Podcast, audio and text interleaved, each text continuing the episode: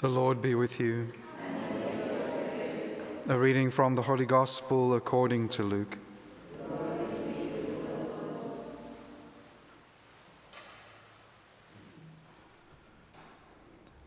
There came to Jesus some Sadducees, those who say that there is no resurrection. And they asked him a question, saying, Teacher, Moses wrote for us that if a man's brother dies, having a wife but no children, the man must take the wife and raise up children for his brother. Now there were seven brothers. The first took a wife and died without children, and the second and the third took her, and likewise all seven left no children and died. Afterwards, the woman also died. In the resurrection, therefore, Whose wife will the woman be? For the seven had her as a wife. And Jesus said to them, The sons of this age marry and are given in marriage, but those who are accounted worthy to attain to that age and to the resurrection from the dead neither marry nor are given in marriage. For they cannot die any more, because they are equal to angels and are sons of God being sons of the resurrection. But that the dead are raised, even Moses showed.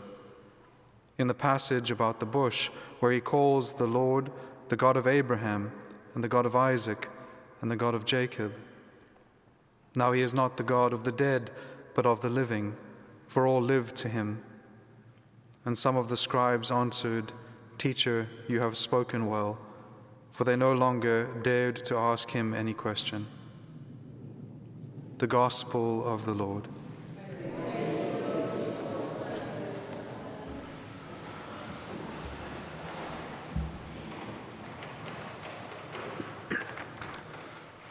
It is an interesting first reading today about King Antiochus from the book of Maccabees. And what happens is, is that he starts to lose that power which he once had. So he had great power in his in military power, and so, what you have in this account is he goes to take a particular place and he is defeated. He has to withdraw from that. And then also, so one of the places that he has conquered already, done in Jerusalem, is then taken back from his authority and his power. And his reaction to this, beginning to feel his power and his influence slip away from him, is that he goes into this great depression and this melancholy. One of my priest friends, a priest that I know, he says it's the only account in Scripture of someone to sulk themselves to death, right? So they, they have this completely irrational response to what is happening. He has this great sorrow because he thought that he was loved. He mistook the influence that he had by tyranny for love. He mistook people's obedience to him out of fear for love. And so what happens is he thought himself to be loved. He thought, thought himself to be all of these things, and he loved being in the position that he was. And when that slowly was taken from him, he slips into this, uh, this melancholy, this sadness. And so when we see what's happening now in the Gospel of Luke for today, you see that the Sanhedrin, those who had had real authority in Jerusalem, they begin to feel that authority slipping from them. And they have this irrational response then to the one who is taking the crowds and the multitudes away from them, which is Jesus Christ. And so, just to put this in context, we've had uh, the readings this week of Christ walking and going from Jericho all the way up to Jerusalem. And he enters into Jerusalem, and as we had yesterday, cleanses the temple. And what happens is, after the cleansing of the temple, it says that the Sanhedrin, the elders, they desired to get rid of Jesus, but they were afraid of the multitude because it says the multitude hung on his words. The word in the Greek is very beautiful. It says it actually that they hung from his lips. They hung from his lips. They were so eager, the multitude, for everything that Christ taught and that he said. And so you have this great difference then between the elders, those who have this influence, and the multitude that is following Christ, which is that you have those who are in charge are desirous of earthly things. The reason that they are angry now with Christ is because he has hit them in their avarice, right? They were buying and selling in the temple, they were profiting from all of this activity. And when the Lord casts out that means by which they were getting all of these riches and this wealth, now they make a decision that it's time for him to go. He's attacked them where actually their treasure is, right? Literally, their hearts are attached to all of these riches. And so when the Lord touches that, this is now when it becomes intensified, this attack against him. And so they begin in this week to send repeatedly either Sadducees or Pharisees, all coming to the Lord now to try to catch him in what he says. They're afraid of this multitude who are now hanging upon the lips and the words of Jesus Christ. And to hang upon is also a beautiful image because you can only hang from something that is above you. And so the words of the Lord are like these hooks from heaven these things which come down into the soul and elevate the soul, lift the soul. And they are caught up in the delights now of heaven. The multitude are now desirous of spiritual things over earthly things, but the authorities are desiring earthly things over spiritual things. And so you know that there is going to be this meeting and this conflict. And so the Sadducees and the Sanhedrin and the Pharisees, what they are trying to do now is to catch the Lord publicly in his words. They're trying to get him to say something in front of the multitude that then they can say, You see, you shouldn't be listening to him. But they're unable to.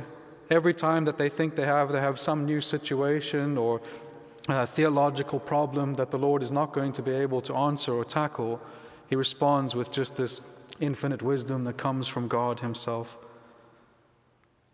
And so immediately after the Lord has cleansed the temple, they come to him and they say, What authority do you have to do all of these things?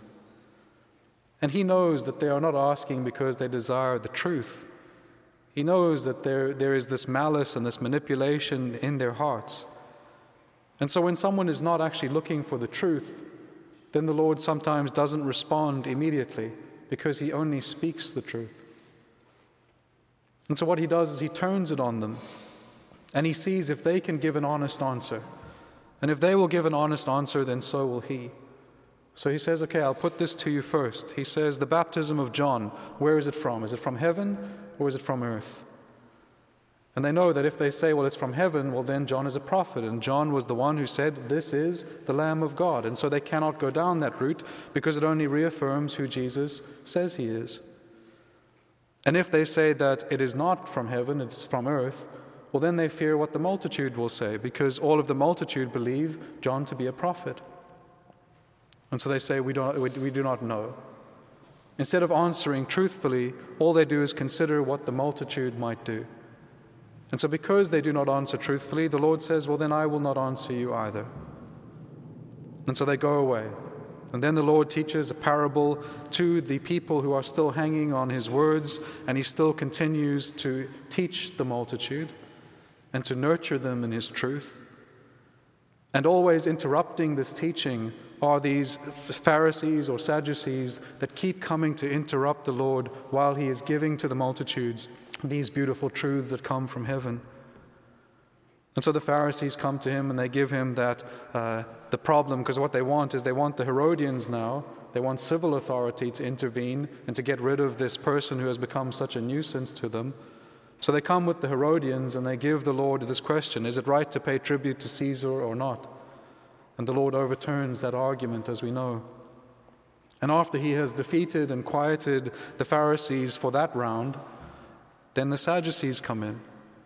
And the Sadducees, thinking now that he has defeated the Pharisees, who are they also are always in disagreement with, now they come to the Lord to try and see, okay, well maybe we can we can overthrow this teacher we can catch him in his words.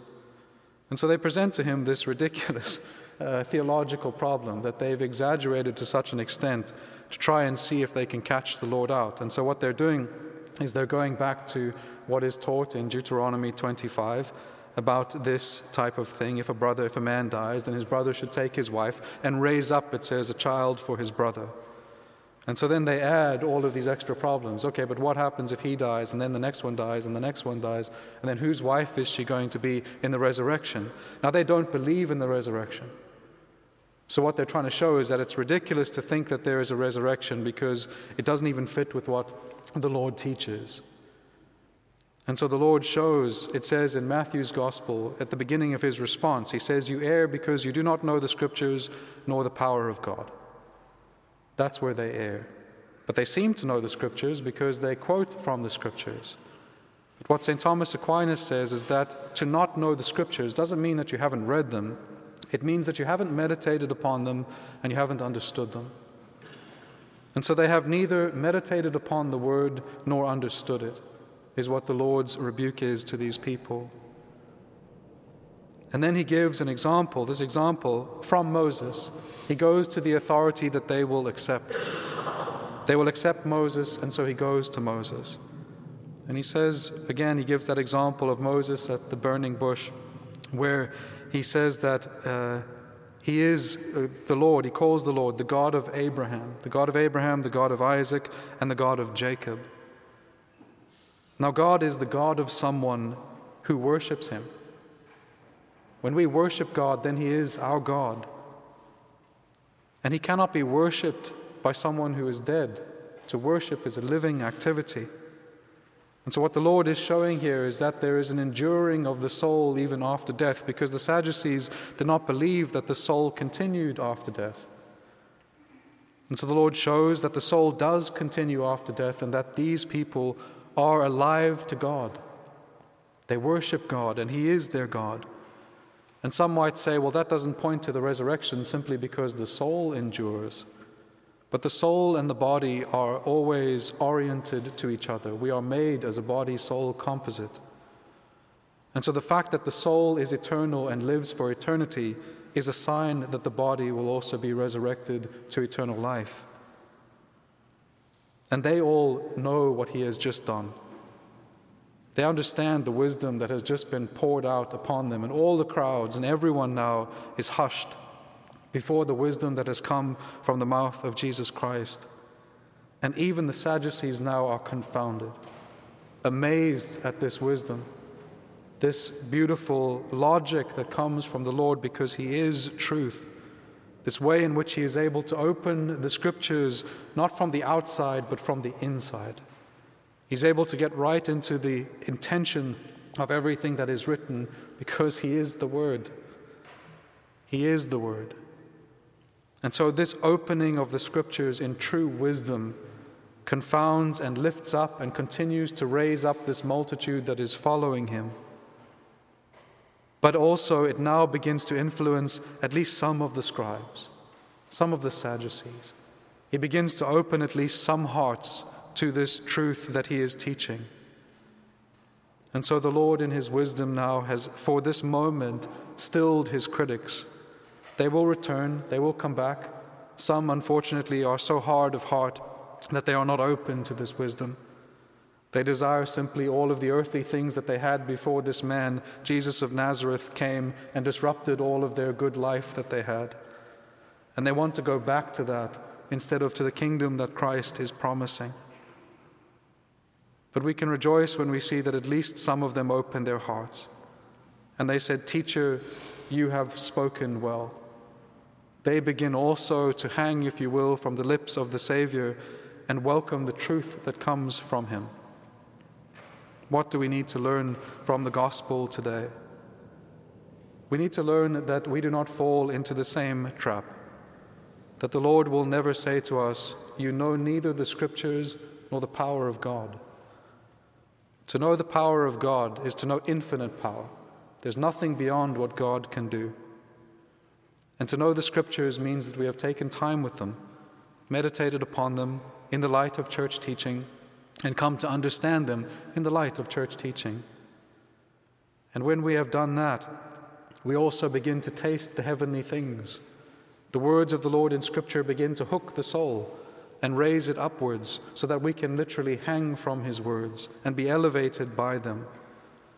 And then when you taste the sweetness of the truth that comes through meditation on the Word, you have that same response, which is that our soul is stilled and we can respond to the Lord, Teacher, you have spoken well. Amen.